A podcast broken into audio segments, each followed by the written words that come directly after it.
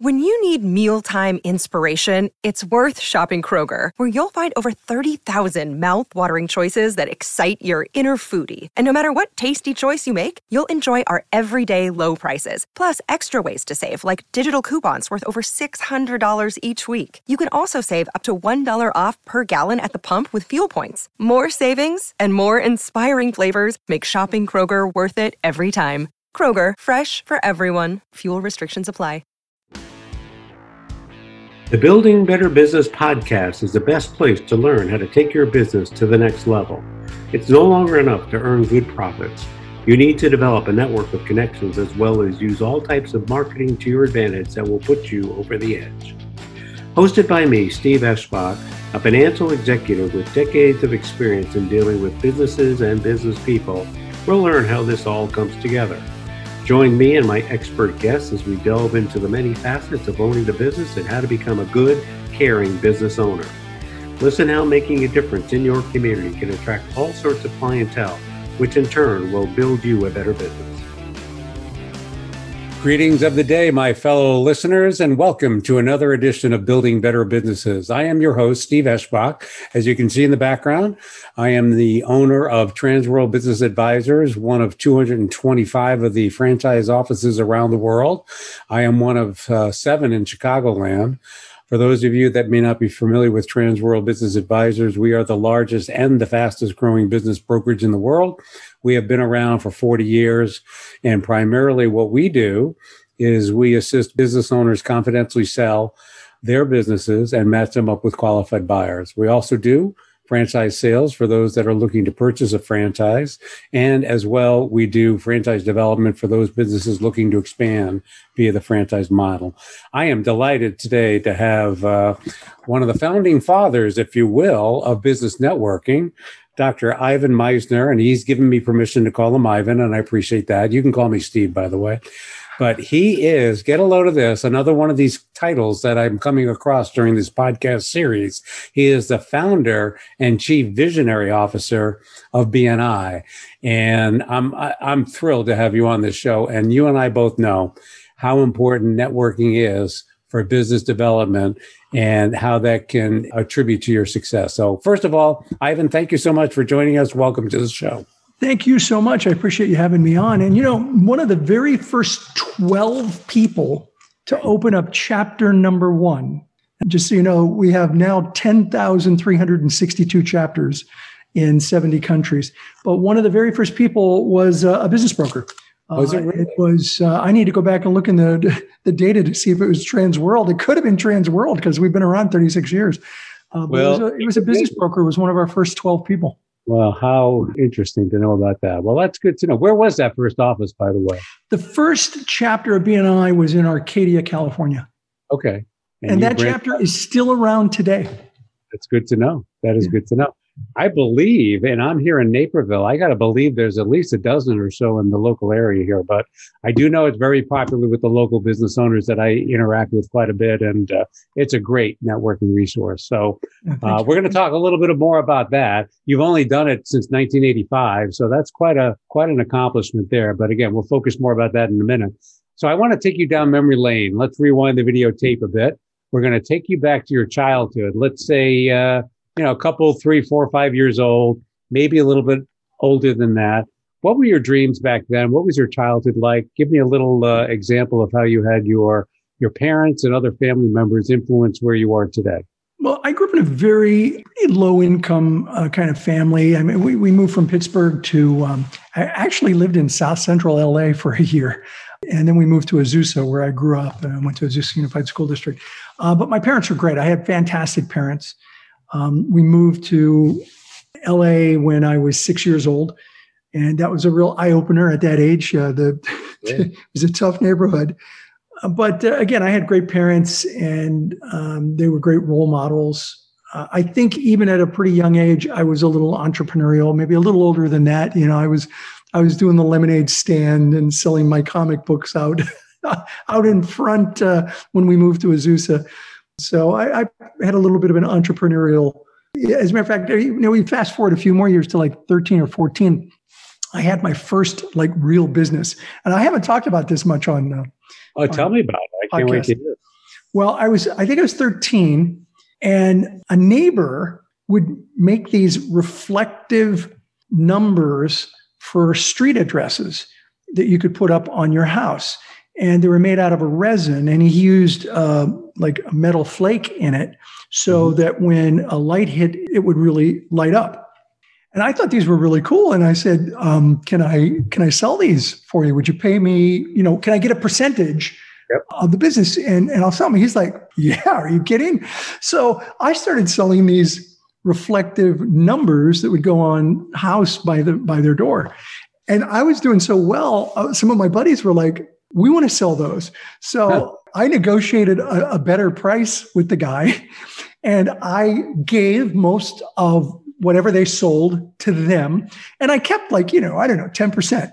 And right. so then I had employees. I mean, they weren't really employees, they were all 13, you know. And we were selling a boatload. Steve, we sold a boatload of these. Then I found out about supply chain. Oh. I walked in one day and he was like, kid, you're killing me. I have a full time job. you know, I'm spending too many evenings making up numbers and you're selling them and that's great but i can't i can't keep this up and so um, i'm stopping and so i lost my supply chain and oh, uh, had to go out of business uh, that business lasted i don't know four months maybe well it sounds like you learned a lot during that short time period so that's exciting. So were you back then were you thinking and, and how would you characterize what you do today? Is it a sales? What type of position is it today? Were you thinking sales back when you were younger we did where you have a mathematic or an engineering background what was your education like and how did that mm-hmm. transform to where so you are today with BNI? i was planning on going to law school um, oh my. As, yeah as a matter of fact i was accepted to law school after college uh, i got a, a bachelor's degree in political science and I was accepted to law school. And for some reason, I don't know really why to this day, I just decided, you know, I, that's been a dream for probably seven or eight years, and it's no longer my dream, and I don't want to. I don't want to do that. And um, and so I didn't go to law school. I turned down. I turned down the offer uh, to to go to school, law school, and uh, figured I better do something else. I believe in education, so I went on to graduate school at USC uh, with an emphasis on organizational behavior. Mm-hmm. And so I really wanted to move into government or private sector uh, work and uh, got my master's and my doctorate uh, with an emphasis in organizational behavior. And first worked for the government. That didn't last real long because I didn't like uh, I didn't like the fact that we would set goals, and if we hit them too early, management would say, "Slow down, slow down," because if we blow these numbers out of the water, then we're going to have to do it again next year. And I'm like, yeah, so what? Let's do it again next year. And they're like, no, no, no, no, no. It doesn't work that way. And I was like, yeah, okay. Uh, government's not for me. Yeah. And so I was pretty young. I did a little stint as a general manager of a manufacturing plant in my mid 20s. And then I was 27 years old and I went full time as a business consultant. I was kind of a business coach before there were business coaches. Mm-hmm. And uh, I didn't have my doctoral degree out. I was working on it. And that's what I did in my early 20s. And I, from that, I stumbled into starting BNI. So, what type of uh, business consulting and coaching were you doing back then? Was it uh, executive leadership? Was it operations? What what was it exactly? More um, operations, hiring, training, evaluating employees, policy procedure manuals, strategic plans, you know, I don't think I was qualified to, to, to, to, teach on leadership at that point. I was still, you know, I was 27 when I yeah. went full time. I had done it part time for a couple years already. So I, uh, I was still a little bit, you know, wet behind the ears and, yeah. and pretty brave to start up my own consulting business at 27. There were no coaches then. The term business coach didn't exist back then. But my target market w- was companies of 10 to 100 employees. Okay. Uh, you know, it was the smaller market that I was after because nobody was going after them. Everybody right. wanted the big companies. Now, I did do some work with the U.S. Navy, and I did some work for Wells Fargo. So I did do. A, I had a couple of big clients that I did projects with, but most of my clients were under 100 employees, and um, I loved it. I enjoyed it, but I got most of my business through referrals. Yeah. And so back then, back then there was no social media, there was no, no internet, no email. So if it wasn't referral, how else were you getting your clients? It was mostly through referrals and through speaking engagements. And most of the speaking engagements I got, I got through referrals. So hmm. one way or another, it was mostly referrals. And, you know, I did the rubber chicken circuit for a couple of years, you know, the Rotary, the Lions, the Kiwanis clubs. And I, I even remember the title of the talk I did. It was Entrepreneuring in the 80s, How to Manage and Motivate People. Wow. That was my talk. And it was about 20, 25 minutes long. And I, I must have done about 120 service clubs in less than two years. And wow. I picked up a, a lot of clients from that, but it wasn't enough and so I wanted, I had gone to a lot of networking organizations and many of them were mercenary. Hmm. You know, I'd go to these meetings and everyone would try to sell to me and I, I would walk out feeling like I'd been slimed. Yeah. And I needed yeah. to go home and get a shower. I just, it was too mercenary. Then I went to these other groups that were just totally social. It was happy hour and hors d'oeuvres. Nobody was doing business. I didn't like those because I wanted to do business. So I ended up, I wanted to form a group that was business oriented, but not mercenary, mm-hmm. relational, but not totally social. Right. And that was the BNI group. And I'd like to tell you, I had this vision of, you know, 10,000 chapters, but I just wanted one group so that I could get referrals and I could help my friends. And the glue that would hold the concept together is our principal core value of givers gain. This idea that if I help you, you'll help me uh, we'll all do better as a result of it. And wow, I was just blown away by how many people asked me to open up another group because in BNI we only take one person per profession. And so people just kept saying, Hey, would you help me open a group? Would you help me open a group? Because I can't join this group. My profession's represented. So I just kept opening these groups. I didn't have a plan uh, until until about a year into it, where I was like, "Wait a minute, what just happened? This is amazing." Well, that's so good. That's so good to hear. And and you're right. I mean, business development networking is critically important. And for you to do it since 1985, what do you think were the success elements to get from? And I'll share with the audience here. You shared with me that your first group in California, one of the members was a business broker, right? Yeah, business broker. That's right. Yeah, business so broker, one of the very first members in the first dozen or so people we had like a, a, meeting to talk about kicking off. So when we kicked off, we had about two dozen people, but he was in there in that first 12 people. We met, our first meeting was like December of 84. And we actually launched our chapter in January, January 8th, 1985. And the business broker was was there. Yeah. And um, you know, I think a lot of people they just they don't know how to network because we don't teach this in colleges and universities anywhere in the world. This is not taught. I just did, submitted a proposal to a major university to teach uh, social capital and business networking, and they said no. They said really, no. yeah. Oh, they just don't see. But when you think about it, most professors in business have never run a business. Right. Not the full time tenured professors, maybe the adjuncts, but the full time tenured professors have never run, a, never run a business. That's why they don't teach sales. Heaven forbid that you get your hands dirty and make a sale. Professors, they love social media because you don't have to actually talk to anybody and sell you know sell to anybody.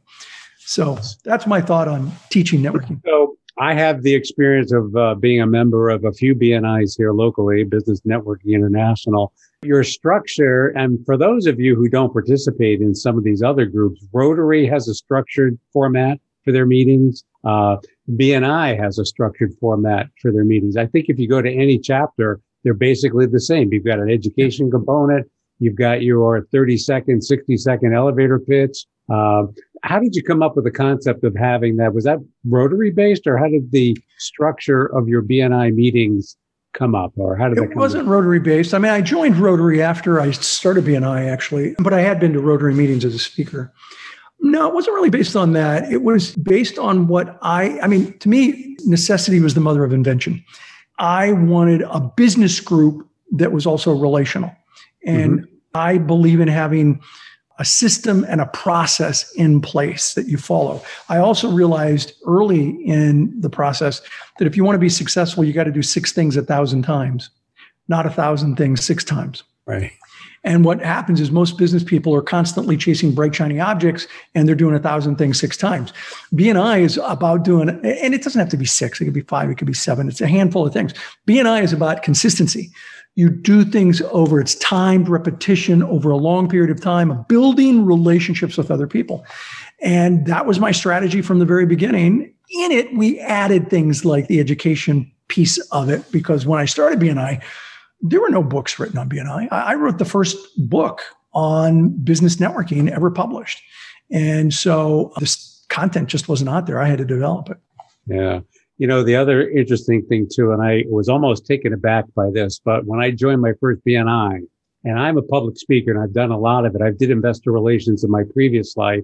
So I presented to Wall Street analysts and the like. I've trained C-level executives to do the same, but you will not let anyone do an education piece until they go to one of your training sessions on how, what's that initial training called? It's um, member success program training, MSP. It.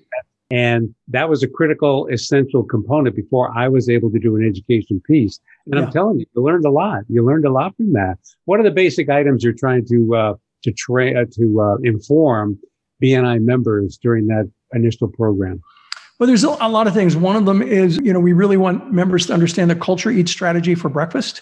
The mm-hmm. culture is the secret sauce of a successful organization, whether you're talking about a local chapter or a global organization. And so the core values are critical to any kind of organization. And so we we we really try to get the chapters to talk a lot about the core values like givers gain and lifelong learning and accountability and recognition and uh, relationship building, traditions plus innovation. These are some of the core values of the organization. So we certainly talk about that in member success program training. We talk about how do you do a good weekly presentation? Because each week you depending on the size of the chapter you have anywhere from 30 seconds to a minute to say who you are and what you do. And how do you do a good one that stands out? Uh, we talk about doing one-to-ones. By the way steve one-to-ones are critical in building referrals. We have hard data on this.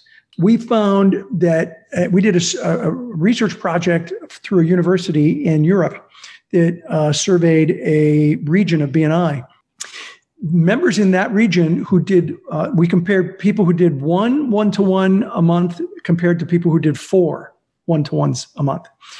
The people who did four one to ones a month or one a week you know meeting talking getting to know each other they gave twice as many referrals as the people who did one one to one a month. But here's the beauty is they received twice as many referrals wow and so it's really important for us to, to teach people here's the why, because people don't care about how until they understand why, especially entrepreneurs. They got to understand why before you have them doing stuff. And so we really try to give the why to as much as possible. Yeah, and I, I totally agree with your concept there because going back to your earlier comment, you need to do six things a thousand times rather than a thousand things six times, right? That's what yep. you said. Yes. But uh, visibility is key. And, you know, even I was a newspaper writer many, many years ago. I did the local press, if you will. And I was always encouraged by the editors that you've got to remind the people of what the basic tenet of the story is. You can't assume that they know everything. Right. So you basically have to repeat something which you consider to have been known and everyone should know but that's not the case. And the same is with interacting with uh, one business owner with another. You need to remind them of what you do and make sure the messaging is clear, concise, consistent, convincing, and the same. You can't be changing your picture over time. So you got to reinforce that. And so, so I think that whole concept is good. What else have you got to add regarding that, that concept? Well, one, the foundation of everything that we teach and that I teach, it's in a lot of my books, is a concept called uh, the VCP process visibility, credibility, profitability. You already mentioned the importance of visibility. You have to first be visible in the community. People have to know who you are and what you do. Then you have to have credibility. And credibility is where people know who you are, they know what you do, and they know you're good at it. And they may know you're good at it because they've heard from other people. They've, you know, other people have referred you, they've talked positively about you. Maybe you're in a leadership role and they can see how you behave. Uh, maybe you've even done, they've done business with you and they actually know you're good at what you do. Then and only then, when you get through visibility and you get, you've really established credibility, can you get to profitability where people know who you are, they know what you do, they know you're good at it, and they're willing to refer business to you. Uh, this is a referral process, VCP, not a sales process. So you may have a client and you think, well, I'm at profitability with this client, but then you got to ask yourself, are they referring anybody to me? And if they're not referring anybody to you, then um, you're only at credibility with them Mm-hmm. you haven't moved them to referral profitability. Where networking really goes wrong is people use networking events as a face to face cold calling opportunity. Hi, Steve, my name's Ivan. You know, let's do business. Or here's two copies of my business card. This is the one that drives me nuts. Here's two copies of my business card. Maybe you can give one to someone else that you know. And I'm like, I'm sorry, excuse me, what was your name again? Now you yeah. don't even know who you are. We they try to jump over visibility, jump over credibility, get right to profitability. In one of my books, we call that premature solicitation, which you don't want to say fast three times. It'll get you in trouble. Right. Yeah. I belong to another networking group. It's for financial executives and the chairman, Matt Budd of the Financial Executive Networking Group, he calls that throwing up on the customer. Yeah. And basically you're talking, you're talking, you're talking, and you're not listening.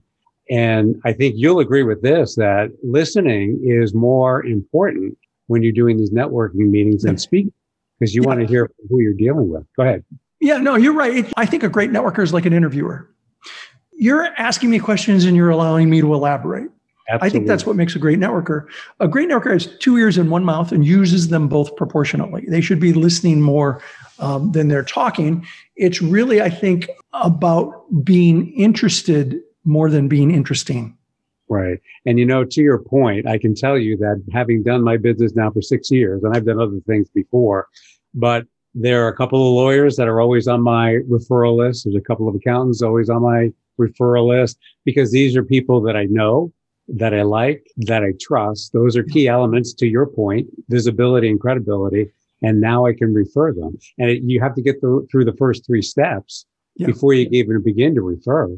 And I think that's the essential way it's got to work. I mean, you really have to maintain, you have to establish credibility, maintain it. And that's where the whole referral thing comes. I think you would agree with that for sure. Yeah, absolutely. I think that networking is more about farming than it is about hunting. Ah, okay. Cultivating, cultivating relationships. So, Ivan, you've only written 26 books.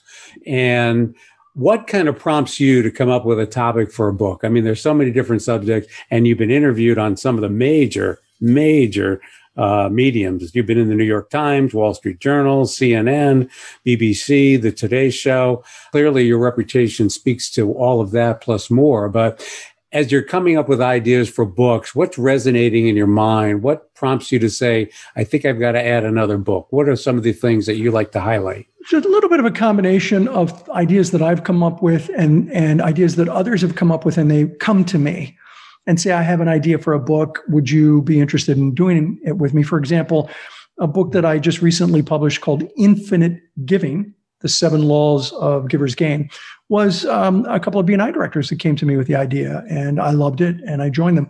Two books I'm working on now that uh, were my ideas are um, The Third Paradigm, and it's about the transitions in business over time in the world first going from primarily in management, uh, all about competition, to moving uh, over the decades to uh, cooperation, to now this concept of co creation, which is the third paradigm. And um, I'm working on that book, which should be out next year.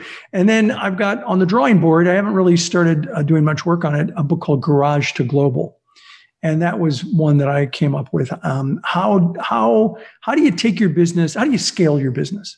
Whether it's scaling it locally or scaling it globally, how do you scale your business? And so, um, my co-author on that book, I asked to be to him to join me, and he's the CEO of BNI now, and he has worked with major major companies. He's been the CEO of of other large companies and worked for huge corporations. And what we're going to do is, I'll be the primary author of the first half. Uh-huh. How do you take the book from your garage, which I, you know, I ran BNI out of my house, and we made packets in the garage. How do you take it from your house to becoming international? And then he and, and he'll he'll add color commentary.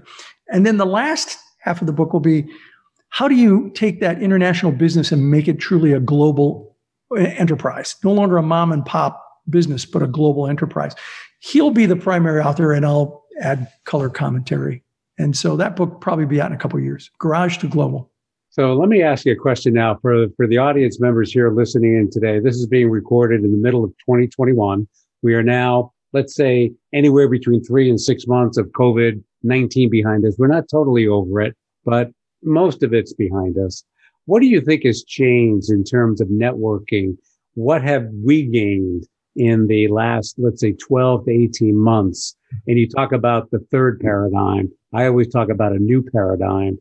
And some of the things are going to change going forward and may not go back to where they were prior to yeah. uh, the pandemic. What insights do you have at this point in terms of BNI, business networking, doing business that you have observed have changed radically during the pandemic of the last 12 to 18 months? Well, the one thing in networking is the transition to online. But honestly, it was inevitable. As a matter of fact, I wrote an article for entrepreneur.com in 2018 that said the future of face to face is online. I wrote that in 2018 because I saw technology, mixed reality, holographic imaging, you know, those kinds of technologies becoming more and more prevalent in the next decade. And I said this in 2018. I didn't see COVID coming. Right. Luckily, my CEO did, and uh, he was looking around a corner. We started flipping countries uh, to online in January of 2020 in Asia, and then in Europe in February, and the rest of the world by March. So we know that online can work. And I think what is likely to happen is that we're going to see a hybrid system of networking online and networking in person. And I, this isn't BNI policy. We haven't made a final decision, but I think it's inevitable that we're going to see chapters who will meet maybe, maybe three times a month online and once a month in person.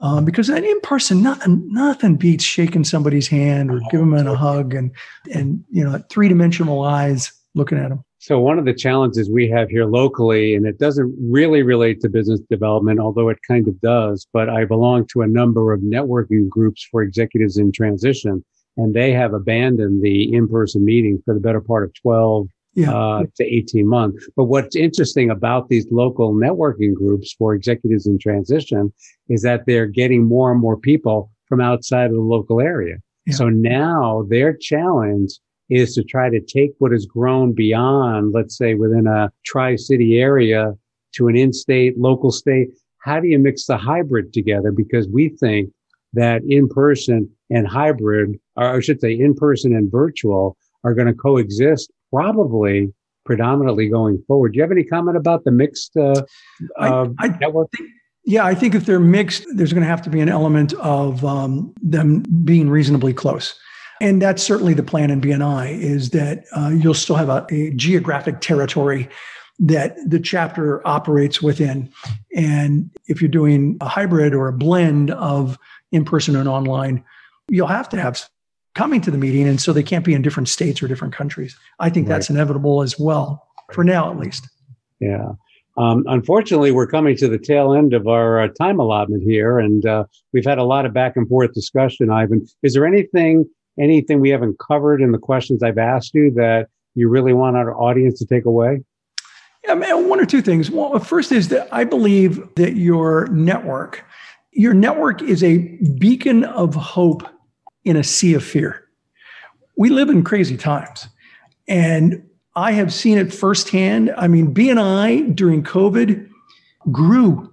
We grew. We have 36 years of consecutive growth. Very few companies in the world can say that. And I think the reason we grew was that people understood they needed their network today more than ever. And your network is a beacon of hope in a sea of fear. And when you are there to help people both through business and through referrals and through emotional support, then you have a team of people around you who care about you and will help you be successful. And so, you know, now is the worst time to abandon your network. Now is the time to reinvest yourself into your personal networks and continue to build those relationships. Yeah, I have to give you an editorial comment. I have a little blurb on your bio, and it says here has over 10,100 chapters. You got to update this because it's now 10,300 chapters. It is, yeah. Even growing, even growing in a short amount of time since I got this document from you. So I, yeah, that I was the beginning of the year. So in the last six months, we've opened, uh, you know, another couple hundred chapters. That is so great, and I, I am so honored to have the opportunity to inter- interview the father of BNI, the sort of the founding father. It's been a great uh, 20, 30 minutes. I appreciate you sharing your insight. There's nothing more important than the power of networking. Some have even characterized that networking is your network. Yeah. I think you agree with that as well. I would agree with that as well, Steve. Thank you. And thank you for having me on. I really appreciate it. Thank you so much. Before we go, how are we going to find you? where do we, you want us to go to BNI? You want us to go to LinkedIn? How do we find Dr. I am Ivan? on BNI, uh, BNI.com. I also have a blog, all free stuff. I mean, there's links for some of my books, but i I've been blogging twice a week since 2007. So there's tons of content there. IvanMisner.com.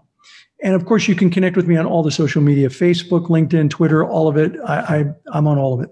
Oh, that's so good. And it's critically important too. Thanks so much, Ivan.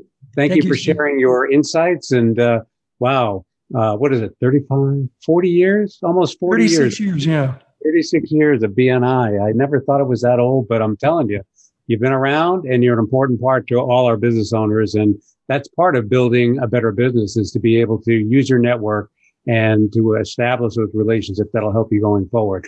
Audience, thank you for joining us once again. And please be sure to join us for the next edition of Building Better Businesses. Thanks and have a good day. Thanks, Ivan. Thank you.